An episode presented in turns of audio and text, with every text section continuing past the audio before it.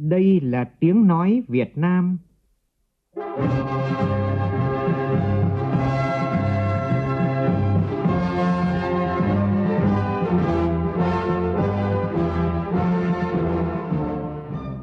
là tiếng nói Việt Nam, phát thanh từ Hà Nội, thủ đô nước Cộng hòa xã hội chủ nghĩa Việt Nam.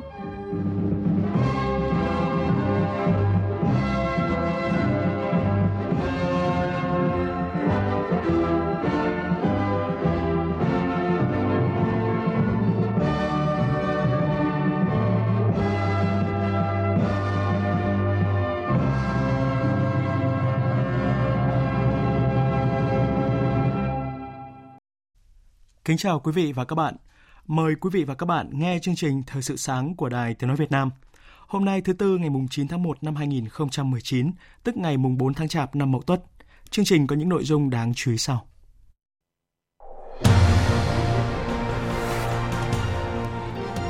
Hà Nội tuyên dương 10 gương mặt trẻ tiêu biểu của thủ đô năm 2019 gia hạn thí điểm hoạt động ô tô du lịch tự lái Trung Quốc qua cửa khẩu Móng Cái và thành phố Hạ Long, tỉnh Quảng Ninh đến hết tháng 6 tới. Công an tỉnh Thừa Thiên Huế xác định mất phanh chính là nguyên nhân gây ra vụ tai nạn xe rơi xuống vực ở đèo Hải Vân vào trưa qua, khiến một sinh viên thiệt mạng và 23 sinh viên bị thương. Trong phần tin thế giới, Mỹ và Trung Quốc đạt được tiến bộ trong đối thoại nhằm chấm dứt cuộc chiến thương mại giữa hai nền kinh tế lớn nhất thế giới. Liên minh châu Âu xóa tên Thái Lan khỏi danh sách cảnh báo các nước đánh bắt cá bất hợp pháp. Cũng trong chương trình, biên tập viên Đài Tiếng Nói Việt Nam có bài bình luận về vấn đề xử lý rác thải còn nhiều bất cập hiện nay.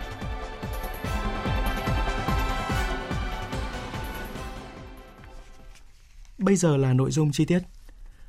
Dự hội nghị toàn quốc triển khai công tác tư pháp năm nay diễn ra chiều qua tại Hà Nội, Thủ tướng Nguyễn Xuân Phúc nêu rõ, ngành tư pháp là nhạc trưởng, là cơ quan gác cửa trong việc bảo đảm tính thống nhất, tính hợp pháp, tính hợp lý và khả thi của hệ thống pháp luật và là người gác gôn của chính phủ trước các vấn đề pháp lý quốc tế, bảo vệ quyền và lợi ích của quốc gia và dân tộc. Bộ Tư pháp cần chú trọng đào tạo cán bộ pháp luật có đủ trình độ tham gia các vụ tranh chấp quốc tế. Bộ cũng cần tham mưu cho chính phủ nâng cao chất lượng xây dựng, hoàn thiện thể chế, tạo môi trường đầu tư kinh doanh và khởi nghiệp, kiến nghị xử lý việc ban hành văn bản trái luật. Trước đó, dự hội nghị triển khai các nghị quyết của Quốc hội và Chính phủ về phát triển kinh tế xã hội năm nay của ngành tài nguyên môi trường, Thủ tướng yêu cầu Bộ Tài nguyên Môi trường cần ban hành bộ chỉ số đánh giá xếp hạng kết quả bảo vệ môi trường của các tỉnh, thành phố. Bộ cũng cần tìm ra giải pháp huy động nguồn lực từ xã hội để giải quyết các vấn đề về môi trường, đi cùng với việc phải đổi mới việc định giá đất theo các chuẩn mực quốc tế để chống thất thoát lãng phí. Ngành kiểm sát cần tăng cường năng lực để ngăn chặn các hành vi xâm phạm hoạt động tư pháp và tham nhũng, đẩy nhanh tiến độ xử lý các vụ án tham nhũng và thu hồi tài sản trong các vụ án này. Chủ tịch Quốc hội Nguyễn Thị Kim Ngân đã nhấn mạnh như vậy khi phát biểu chỉ đạo hội nghị triển khai công tác năm nay của ngành kiểm sát nhân dân. Chủ tịch Quốc hội đề nghị ngành kiểm sát nhân dân tiếp tục đổi mới, nâng cao chất lượng thực hành quyền công tố, bảo đảm truy tố đúng người, đúng tội danh, hạn chế đến mức thấp nhất oan sai và bỏ lọt tội phạm. Lễ tuyên dương 10 gương mặt trẻ thủ đô tiêu biểu đã diễn ra vào tối qua tại Hà Nội. Tin của phóng viên Phương Thoa. Gương mặt trẻ thủ đô tiêu biểu là các đoàn viên thanh thiếu niên có thành tích và đóng góp đặc biệt xuất sắc trên các lĩnh vực của đời sống xã hội. Đó là Phạm Đức Anh, sinh viên năm thứ nhất trường Đại học Y Hà Nội, huy chương vàng kỳ thi Olympic Hóa học Quốc tế 2017. Nguyễn Phương Thảo, sinh viên Đại học Khoa học Tự nhiên, Đại học Quốc gia Hà Nội, đạt huy chương bạc kỳ thi sinh viên quốc tế 2017. Thiếu tá Lê Trọng Hiếu, đội trưởng đội cảnh sát điều tra tội phạm về tệ nạn xã hội, công an quận Đống Đa hay cầu thủ Nguyễn Quang Hải, câu lạc bộ Hà Nội, thành viên đội tuyển bóng đá quốc gia Việt Nam, đạt giải gương mặt trẻ tiêu biểu. Đặng Xuân Trường, giám đốc công ty nông nghiệp công nghệ cao Hachi chia sẻ. Cái vấn đề về nông nghiệp ở Việt Nam được đánh giá tương đối cao, tuy nhiên thì lại có rất thiếu cái nguồn nhân lực chất lượng cao cũng như là thiếu các cái sản phẩm mà có thể áp dụng được vào thực tế thì thì ai làm cái đơn vị mà được ra để có thể thương mại hóa các kết quả nghiên cứu về các giải pháp về nông nghiệp công nghệ cao và từ đó thì mang lại những cái sản phẩm thực tế trên thị trường thời điểm hiện tại thì đã đạt được những cái thành tích đáng kể và cũng đã được ghi nhận từ phía nhà nước cũng như là ghi nhận từ phía khách hàng. Lễ tuyên dương 10 gương mặt trẻ tiêu biểu thủ đô là hoạt động đầu tiên của Đoàn Thanh niên thành phố Hà Nội khởi động cho năm Thanh niên tình nguyện 2019. Đây cũng sẽ là nguồn cảm hứng đối với các thanh niên thủ đô. Chính phủ vừa đồng ý cho Ủy ban Nhân dân tỉnh Quảng Ninh gia hạn thêm 6 tháng thí điểm hoạt động xe ô tô du lịch tự lái từ Trung Quốc nhập cảnh qua cửa khẩu quốc tế Móng Cái vào thành phố Hạ Long. Tin của phóng viên Trường Giang. Thời gian gia hạn hoạt động xe ô tô du lịch tự lái Trung Quốc qua cửa khẩu Móng Cái vào thành phố Hạ Long đến hết ngày 30 tháng 6 năm 2019. Hoạt động xe tự lái đang dần trở thành sản phẩm du lịch độc đáo, hấp dẫn du khách cả hai nước. Anh Lý Sơn Sinh, đoàn xe tự lái từ Quảng Tây, Trung Quốc vừa kết thúc hành trình cho biết. Thủ tục cho xe tự lái qua cửa khẩu Móng Cái rất thuận tiện, nhanh gọn. Trong hành trình chúng tôi đi được nhiều nơi. Ờ, tôi đặc biệt ấn tượng với phong cảnh hữu tình của Vịnh Hạ Long tại Việt Nam. Tiếp tục thông tin về vụ tai nạn xe khách chở sinh viên trên đèo Hải Vân vào trưa qua làm một người chết và 23 người bị thương. Theo báo cáo nhanh của Công an tỉnh Thừa Thiên Huế, nguyên nhân ban đầu được xác định là do xe bị mất phanh. Ngay sau vụ tai nạn nghiêm trọng này xảy ra thì Phó Thủ tướng Thường trực Trương Hòa Bình, Chủ tịch Thường trực Ủy ban An toàn giao thông quốc gia đã gửi lời chia buồn và thăm hỏi tới các nạn nhân và gia đình của nạn nhân vụ xe khách này. Và vào tối qua thì Bộ trưởng Bộ Giao thông Vận tải Nguyễn Văn Thể, Phó Chủ tịch Thường trực Ủy ban An toàn giao thông quốc gia đã đến thăm các nạn nhân điều trị tại bệnh viện Đà Nẵng. Tin của phóng viên Vinh Thông. Đến lúc này 23 nạn nhân đã qua cơn nguy kịch. Bệnh viện Đà Nẵng đang điều trị 11 nạn nhân bị thương, một nạn nhân đã tử vong. Những nạn nhân bị nhẹ hơn đang điều trị tại bệnh viện Đa khoa quận Liên Chiểu, thành phố Đà Nẵng. Hiện người nhà các nạn nhân đã liên lạc với bệnh viện. Riêng thân nhân của nạn nhân tử vong Vũ Thị Thảo, 21 tuổi, sinh viên trường cao đẳng Kiên Giang, đến nay vẫn chưa liên lạc được.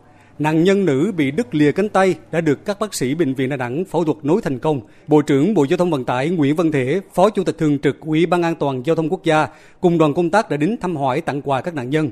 Họp khẩn với đại diện Ban An toàn giao thông thành phố Đà Nẵng và tỉnh Thừa Thiên Huế, Bộ trưởng lưu ý kịp thời rút ra những bài học, những giải pháp đảm bảo an toàn giao thông khi lưu thông qua các tuyến đường đèo dốc, Liên quan đến vụ hỏa hoạn trên tàu chở dầu của Việt Nam tại vùng biển ngoài khơi Hồng Kông Trung Quốc vào trưa qua, khiến một thủy thủ Việt Nam thiệt mạng và hai người khác mất tích. Theo tin ban đầu thì khi tàu Âu Lạc Fortune đang chuẩn bị nhận tiếp dầu từ một tàu tiếp tế Hồng Kông thì đã xảy ra vụ nổ.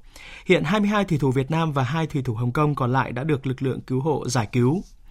Trong khi đó thì ba nạn nhân Việt Nam cuối cùng trong vụ đánh bom xe khủng bố ở Ai Cập hôm nay sẽ lên máy bay và dự kiến sẽ về nước vào ngày mai. Phóng viên Ngọc Thạch thường trú tại Ai Cập thông tin. Ba bệnh nhân là chị Lê Thị Ngọc Hà, phẫu thuật hai chân, chị Trần Thị Kim Anh, phẫu thuật một chân và anh Lê Phúc bị thương ở gót chân, hiện đã bình phục sức khỏe và ổn định tâm lý. Cả ba bệnh nhân này có thể xuất viện.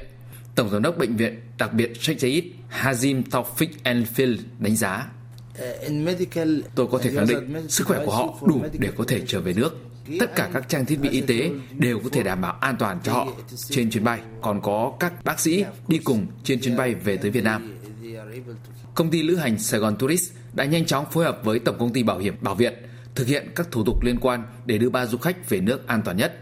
Bảo hiểm Việt Nam đã chọn phương án tối ưu nhất là sử dụng chuyên cơ y tế.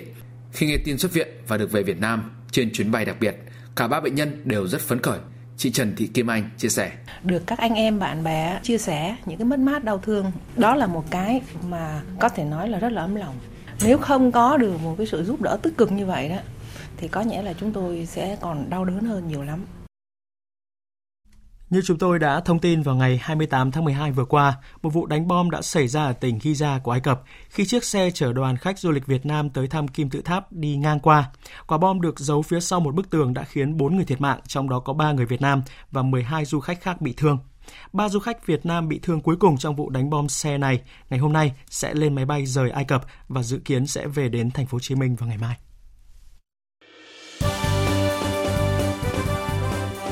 Thời sự tiếng nói Việt Nam. Thông tin nhanh. Bình luận sâu. Tương tác đa chiều.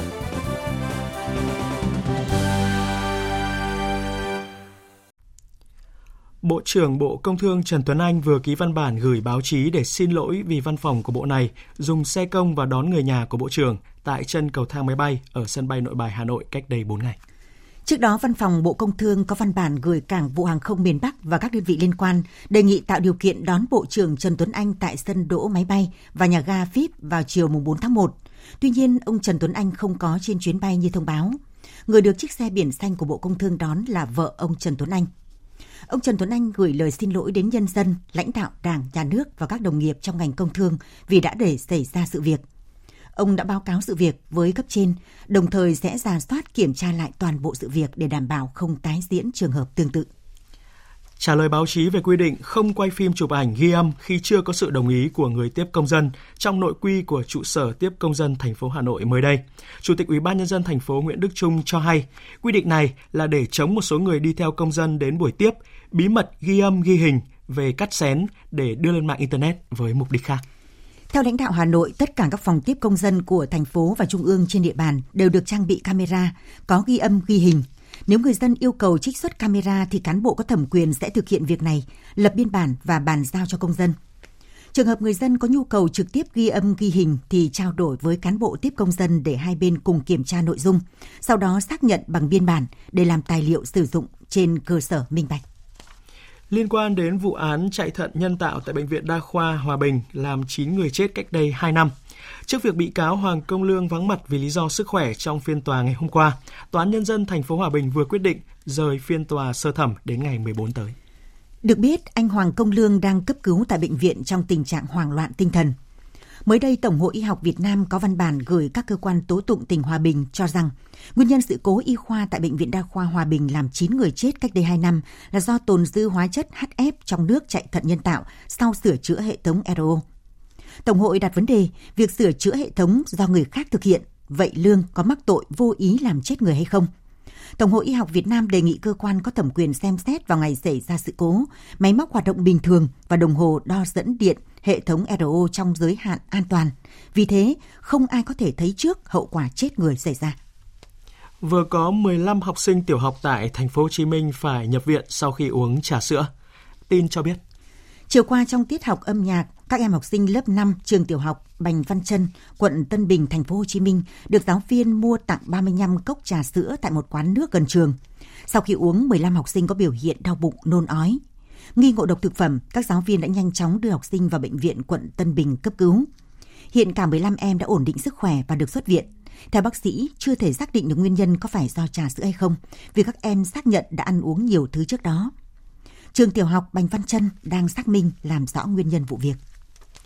Tại Phú Thọ đang xảy ra tình trạng vứt tràn lan xác lợn chết do dịch bệnh ra môi trường.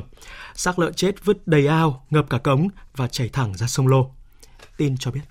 Tại xã Tiên Du, huyện Phú Ninh, tỉnh Phú Thọ, hàng trăm con lợn chết vứt bừa bãi. Thế nhưng hố chôn tập thể do xã đào thì lại chỉ có hai xác lợn. Dịch lở mồm long móng vẫn lan rộng, nhưng người dân thì tiện đâu vứt đấy. Theo lãnh đạo xã Tiên Du, khó quản lý tình trạng này vì địa bàn giáp danh với nhiều xã khác cùng trong ổ dịch. Trong khi chính quyền chưa có những giải pháp thực sự hữu hiệu để ngăn chặn và phòng chống dịch, thì những xác lợn chết đã gây ảnh hưởng lớn đến những hộ chăn nuôi ở trong xã Tiên Du. Lãnh đạo xã đang cử lực lượng công an y tế xã vớt những xác lợn chết tại cửa cống đem đi chôn lấp tiêu hủy. Còn tại Thanh Hóa, hàng tấn lợn của người dân sau khi phát hiện bị lở mồm long móng đã được khẩn trương đem đi tiêu hủy. Tin của phóng viên Sĩ Đức. Tại huyện Nông Cống, dịch lở mồm long móng đã xuất hiện ở một số xã. Riêng tại xã thăng Thọ có khoảng 188 con lợn với trọng lượng khoảng 12 tấn đã được tiêu hủy. Tại xã Tân Thọ sau khi xuất hiện cũng đã được tiêu hủy 10 con. Theo người dân địa phương thì sau khi tiêu hủy đã được chính quyền địa phương kiểm tra xác nhận và làm thủ tục hỗ trợ theo quy định. Khoảng 2 giờ sáng ngày 5 tháng 1, Phòng Cảnh sát Môi trường Công an tỉnh Thanh Hóa và Chi cục Thú y tỉnh đã phối hợp kiểm tra xe ô tô biển kiểm soát 88C 06599 do Nguyễn Văn Tùng ở huyện Lục Ngạn, tỉnh Bắc Giang điều khiển, đang vận chuyển lợn về nhà ông Lê Ngọc Cường ở huyện Tĩnh Gia. Phát hiện trên xe có 32 con lợn bị dịch bệnh lở mồm long móng. Đoàn kiểm tra đã lập biên bản xử phạt hành chính đối với ông Lê Ngọc Cường, số tiền là 7 triệu đồng và bàn giao cho chính quyền địa phương tiêu hủy toàn bộ số lợn. Tiếp theo, biên tập viên Xuân Ninh chuyển tới quý vị và các bạn một số thông tin thời tiết. Thưa quý vị và các bạn, do ảnh hưởng của rãnh gió Tây trên cao kết hợp với không khí lạnh tăng cường yếu, nên ngày và đêm nay ở các tỉnh Bắc Bộ có mưa mưa vừa, lượng mưa phổ biến từ 20 đến 50 mm. Riêng các tỉnh Tây Bắc và Việt Bắc có mưa to, có nơi mưa rất to và rông. Lượng mưa phổ biến khoảng 50 đến 100 mm. Riêng Lai Châu, Lào Cai, Hà Giang có nơi trên 100 mm. Trong cơn rông có khả năng xảy ra gió giật mạnh. Do ảnh hưởng của không khí lạnh tăng cường nên trong ngày và đêm nay ở phía đông bắc bộ trời rét đậm, vùng núi có nơi rét hại với nhiệt độ thấp nhất phổ biến từ 12 đến 15 độ, vùng núi từ 9 đến 12 độ, vùng núi cao có nơi dưới 8 độ. Khu vực Hà Nội ngày và đêm nay có mưa mưa rào, trời rét đậm với nhiệt độ thấp nhất phổ biến từ 13 đến 15 độ. Trên các sông suối nhỏ thượng lưu, lưu vực sông Hồng có khả năng xuất hiện một đợt lũ nhỏ với biên độ lũ lên từ 1 đến 2,5 mét. Đỉnh lũ trên các sông sẽ ở mức dưới báo động 1. Cảnh báo nguy cơ xảy ra sạt lở đất ở vùng núi phía Bắc, đặc biệt là tại các tỉnh như Lai Châu, Sơn La, Lào Cai, Yên Bái, Hà Giang. Chuyển sang phần tin thế giới, Bộ Ngoại giao Trung Quốc vừa chính thức xác nhận thông tin nhà lãnh đạo Triều Tiên Kim Jong-un đã tới thủ đô Bắc Kinh theo lời mời của Tổng Bí thư Chủ tịch Trung Quốc Tập Cận Bình. Chuyến thăm thể hiện mối quan hệ hữu nghị truyền thống tốt đẹp giữa hai nước. Người phát ngôn Bộ Ngoại giao Trung Quốc Lục Khảng khẳng định vai trò của nước này trong việc thúc đẩy một giải pháp cho tình hình bán đảo Triều Tiên, đồng thời bày tỏ sự ủng hộ đối với hội nghị thượng đỉnh Mỹ Triều lần thứ hai. Về mối quan hệ Mỹ-Trung, Tổng thống Mỹ Donald Trump cho hay các nhà đàm phán nước này và Trung Quốc đang đạt được tiến bộ trong cuộc đối thoại nhằm chấm dứt cuộc chiến tranh thương mại giữa hai nền kinh tế lớn nhất thế giới.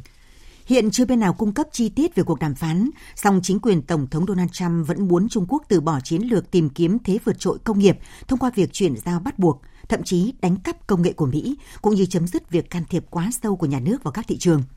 Các nhà phân tích nhận định Mỹ có thể gặp khó khăn để có được những thay đổi lớn trong 90 ngày theo thỏa thuận đình chiến thương mại mà ông Donald Trump và Chủ tịch Trung Quốc Tập Cận Bình đạt được hồi cuối năm ngoái. Trước đó, Mỹ cảnh báo tăng mức thuế đối với các mặt hàng xuất khẩu Trung Quốc từ 10% lên 25% trong trường hợp hai bên không đạt được thỏa thuận mới khi hết thời hạn 90 ngày này. Ngoại trưởng Mỹ Mike Pompeo vừa tới Jordani khởi đầu chuyến công du tới một loạt các quốc gia Trung Đông kéo dài nhiều ngày. Ngoại trưởng Mỹ khẳng định quyết định rút quân ra khỏi Syria của Tổng thống Donald Trump sẽ không ảnh hưởng đến vai trò của Mỹ trong cuộc chiến chống khủng bố. Trong khi đó thì không gặp được Tổng thống Erdogan không thể đảm bảo an toàn cho người quốc Syria. Chuyến thăm Thổ Nhĩ Kỳ của Cố vấn an ninh quốc gia Mỹ John Bolton những ngày qua đã không diễn ra như kỳ vọng. Thay vào đó thì chính quyền Thổ Nhĩ Kỳ còn tỏ ra tức giận khi cho rằng vị quan chức cấp cao của Mỹ đang làm phức tạp quyết định của Tổng thống Donald Trump về việc rút quân ra khỏi Syria. Tổng hợp của biên tập viên Đình Nam. Theo phía Thổ Nhĩ Kỳ, ông John Bolton đã yêu cầu gặp Tổng thống Erdogan khi đến thủ đô Ankara.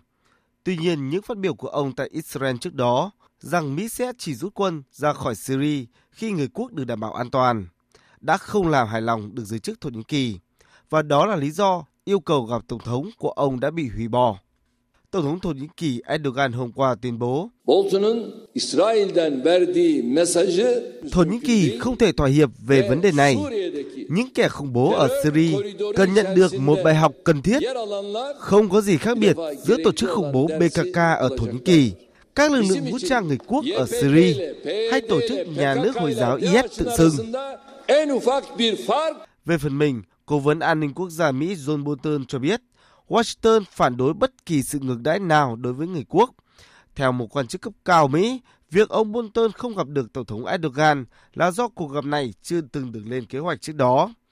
Tuy nhiên, ông Bolton cũng đã thông báo được với phía Thổ Nhĩ Kỳ rằng Mỹ sẽ không rút quân ra khỏi căn cứ của mình tại khu vực Al-Tanfer, biên giới Syria tiếp giáp với Iraq vào thời điểm hiện tại. Phiến quân Taliban vừa tuyên bố hủy cuộc hòa đàm theo kế hoạch với các quan chức Mỹ tại Qatar diễn ra trong tuần này do bất đồng về chương trình nghị sự. Trước đó thì Taliban dự định tiến hành hòa đàm với Mỹ bắt đầu từ ngày hôm nay tại Qatar. Cho tới nay thì Taliban vẫn từ chối đề nghị của các cường quốc khu vực đàm phán trực tiếp với chính phủ Afghanistan vì cho rằng chính phủ ở Kabul chỉ là bù nhìn của phương Tây.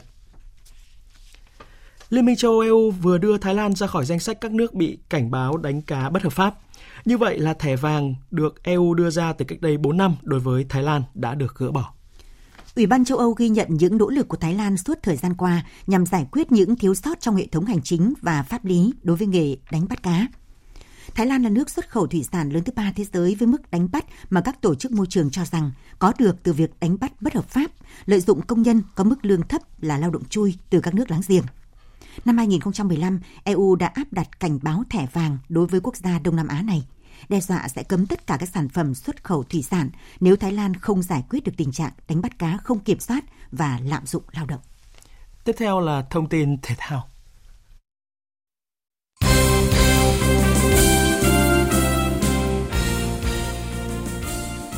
Đội tuyển bóng đá nước ta đã nhận thất bại với tỷ số 2-3 trong trận gặp đội tuyển Iraq ở trận gia quân Asian Cup 2019 diễn ra tối qua tại các tiểu vương quốc Ả Rập Thống Nhất. Phóng viên Thành Lương đưa tin từ Abu Dhabi. Huấn luyện viên Katanek không giấu được nỗi thất vọng về màn trình diễn của học trò khi ngắn gọn mô tả bằng hai từ khủng khiếp. Ông Katanek không ngạc nhiên về màn trình diễn của tuyển Việt Nam bởi đã nghiên cứu băng ghi hình các trận đấu của tuyển Việt Nam thời gian qua. Tuyển Việt Nam nguy hiểm bởi các cầu thủ của họ chưa giúp quyết tâm. Họ chạy, họ chiến đấu. Tôi nghĩ chúng tôi đã có chút may mắn bởi hiệp 2 họ đã không duy trì được cách chơi như vậy. Nhưng đừng quên, may mắn là một phần của cuộc chơi. Thất bại trong trận gia quân mang lại nhiều tiếc nuối cho người hâm mộ Việt Nam bởi đội bóng của chúng ta đã giữ được tỷ số hòa hai đều cho tới phút 90.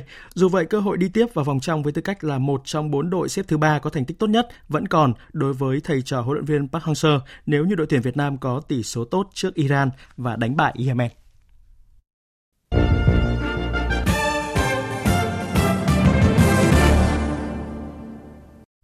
Quý vị và các bạn đang nghe chương trình Thời sự sáng của Đài Tiếng Nói Việt Nam.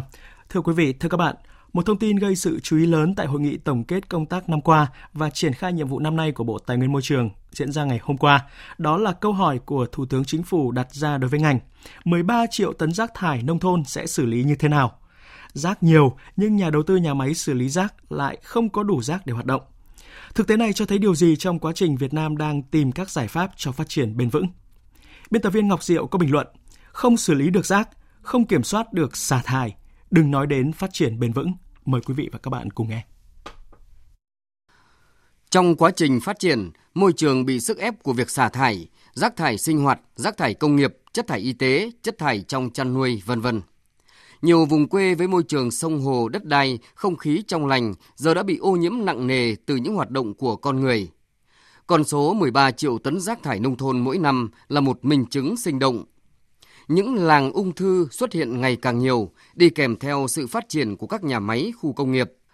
Thực trạng rác sinh hoạt nông thôn nhiều mà nhà đầu tư dự án xử lý rác không có đủ rác để hoạt động cũng đã cho thấy tính thiếu đồng bộ trong thực hiện chủ trương chính sách về môi trường. Thu hút đầu tư nhà máy, dự án chế biến rác chỉ là phần ngọn. Để góp phần giảm ô nhiễm môi trường, có nguyên liệu đầu vào cho các nhà máy này, biến rác thành tiền, thì phần gốc là ý thức của cộng đồng về phân loại rác thải, cho đến việc tổ chức thu gom rác thải thế nào, quản lý việc xả thải của các cơ sở sản xuất công nghiệp ra sao, lại đang là khâu rất yếu. Nghị định 155 về xử phạt hành chính trong lĩnh vực bảo vệ môi trường quy định rõ mức xử phạt với từng hành vi xả thải bừa bãi. Quy định đã rõ, chế tài cũng rất cụ thể, ấy thế nhưng, quan sát trên thực tiễn trong cộng đồng, chúng ta nhận thấy dường như Nghị định 155 hầu như không tồn tại. Đã có bao nhiêu người bị phạt vì hành vi xả rác nơi công cộng? Chúng ta còn nhớ thời điểm cách đây vừa tròn 2 năm, khi Nghị định 155 có hiệu lực, trong đợt gia quân đầu tiên của Hà Nội, các lực lượng đã xử phạt hai trường hợp, tiểu tiện nơi công cộng, mỗi người 2 triệu đồng một phụ nữ ở khu vực phố cổ vứt rác ra đường bị lập biên bản phạt 4 triệu đồng. Sự kiện này khiến nhiều người sốc nặng và việc xử phạt bị cho là máy móc, thiếu tính thuyết phục khi quy định chưa được phổ biến rộng rãi tới người dân. Sau chiến dịch đó của Hà Nội, rồi những chiến dịch rầm rộ ở nhiều địa phương khác cũng nguội dần, chẳng có thông tin tuyên truyền, cũng chẳng có xử phạt. Đây cũng là một ví dụ điển hình của việc thực thi pháp luật đầu voi đuôi chuột trong lĩnh vực môi trường. Vấn đề trước mắt nhưng cũng là nhiệm vụ lâu dài phải là công tác truyền thông để dần xây dựng ý thức bảo vệ môi trường trở thành hành vi tự giác của mỗi người dân. Những hình ảnh đẹp như người dân, học sinh, sinh viên ở lại dọn dẹp, nhặt rác sau mỗi sự kiện công cộng cần được chia sẻ nhiều hơn. Những hành vi xả thải cần được lên án mạnh mẽ hơn. Những mô hình bảo vệ môi trường hiệu quả cần được nhân rộng hơn như những làng quê nông thôn mới với con đường hoa rực rỡ, môi trường sống được cộng đồng bảo vệ trong lành ở Hà Nam, Nam Định, Nghệ An hay mô hình khuyến khích người dân phân loại rác tại nguồn ở quận Tân Phú, thành phố Hồ Chí Minh nhiều năm qua. Để xây dựng ý thức phân loại rác cho người dân, công ty môi trường có sáng kiến đổi những món quà nho nhỏ như dầu ăn, đường, bột ngọt cho các bà nội trợ lấy rác truyền thông để thay đổi hành vi, nhận thức là quá trình lâu dài, đòi hỏi sự kiên trì, nhất quán, chứ không thể làm kiểu phong trào, ra quân rầm rộ, rồi đánh chống bỏ rùi, đầu voi đuôi chuột như thời gian qua. Với những doanh nghiệp, nhà máy, việc phải tuân thủ các quy định về bảo vệ môi trường đã là nhiệm vụ bắt buộc. Nếu vi phạm phải xử lý nghiêm. Trong việc này, trách nhiệm của các cơ quan quản lý, giám sát là rất quan trọng Tại cuộc họp tổng kết của ngành tài nguyên môi trường hôm qua, Thủ tướng Nguyễn Xuân Phúc cũng đã nêu vấn đề thể chế chính sách pháp luật để giải phóng, tạo điều kiện cho ngành tài nguyên môi trường phát triển, chống quan liêu tham nhũng tiêu cực của cả hệ thống, phục vụ sản xuất, bảo vệ môi trường. Xét cho cùng, tăng trưởng kinh tế cao nhưng môi trường bị tàn phá, ô nhiễm, gây nhiều hệ lụy cho xã hội, suy giảm chất lượng cuộc sống dân cư thì tăng trưởng đó không còn ý nghĩa. Do vậy, với chuyện tưởng đơn giản như rác, nếu không xử lý được rác, không kiểm soát được xả thải thì đừng nói đến phát triển bền vững. Quý vị và các bạn vừa nghe bình luận của biên tập viên Ngọc Diệu qua giọng đọc của phát thanh viên Hoàng Sang với nhan đề Không xử lý được rác, không kiểm soát được xả thải, đừng nói đến phát triển bền vững.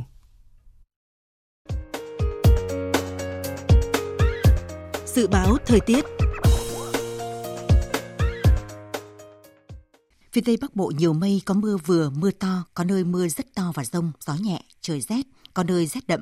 Trong cơn rông có khả năng xảy ra gió giật mạnh, nhiệt độ từ 14 đến 20 độ, thấp nhất có nơi dưới 14 độ. Phía Đông Bắc Bộ nhiều mây, có mưa, mưa vừa, riêng vùng núi phía Bắc có mưa vừa, mưa to, có nơi mưa rất to và rông. Gió Đông Bắc cấp 2, cấp 3, trời rét đậm, vùng núi có nơi rét hại. Trong cơn rông có khả năng xảy ra gió giật mạnh, nhiệt độ từ 12 đến 17 độ. Các tỉnh từ Thanh Hóa đến Thừa Thiên Huế nhiều mây, phía Bắc có mưa, mưa rào và có nơi có rông. Phía Nam có mưa rào và rông vài nơi, gió Bắc đến Tây Bắc cấp 2, cấp 3. Phía Bắc trời rét, nhiệt độ từ 16 đến 22 độ.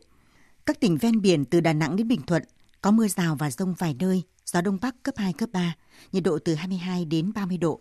Tây Nguyên ngày nắng, đêm có mưa rào và rông vài nơi, gió Đông Bắc đến Đông cấp 2, cấp 3, nhiệt độ từ 17 đến 30 độ.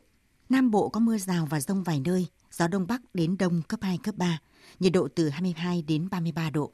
Khu vực Hà Nội nhiều mây, có mưa, mưa rào, gió Đông Bắc cấp 2, cấp 3, trời rét đậm, nhiệt độ từ 13 đến 16 độ. Dự báo thời tiết biển Bắc Vịnh Bắc Bộ có mưa rào rải rác và có nơi có rông, tầm nhìn xa trên 10 km, giảm xuống từ 4 đến 10 km trong mưa, gió Đông Bắc cấp 4, cấp 5. Nam Vịnh Bắc Bộ có mưa vài nơi, tầm nhìn xa trên 10 km, gió Đông Bắc đến Đông cấp 4, cấp 5.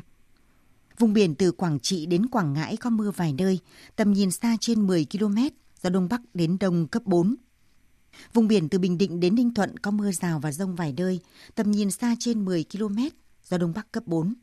Vùng biển từ Bình Thuận đến Cà Mau có mưa rào vài nơi, tầm nhìn xa trên 10 km, gió Đông Bắc cấp 4, cấp 5. Vùng biển từ Cà Mau đến Kiên Giang bao gồm cả Phú Quốc có mưa rào vài nơi, tầm nhìn xa trên 10 km, gió Đông Bắc đến Đông cấp 4. Khu vực Bắc Biển Đông có mưa vài nơi, tầm nhìn xa trên 10 km, gió Đông Bắc cấp 4, cấp 5. Riêng phía Tây Bắc có lúc cấp 6, giật cấp 7.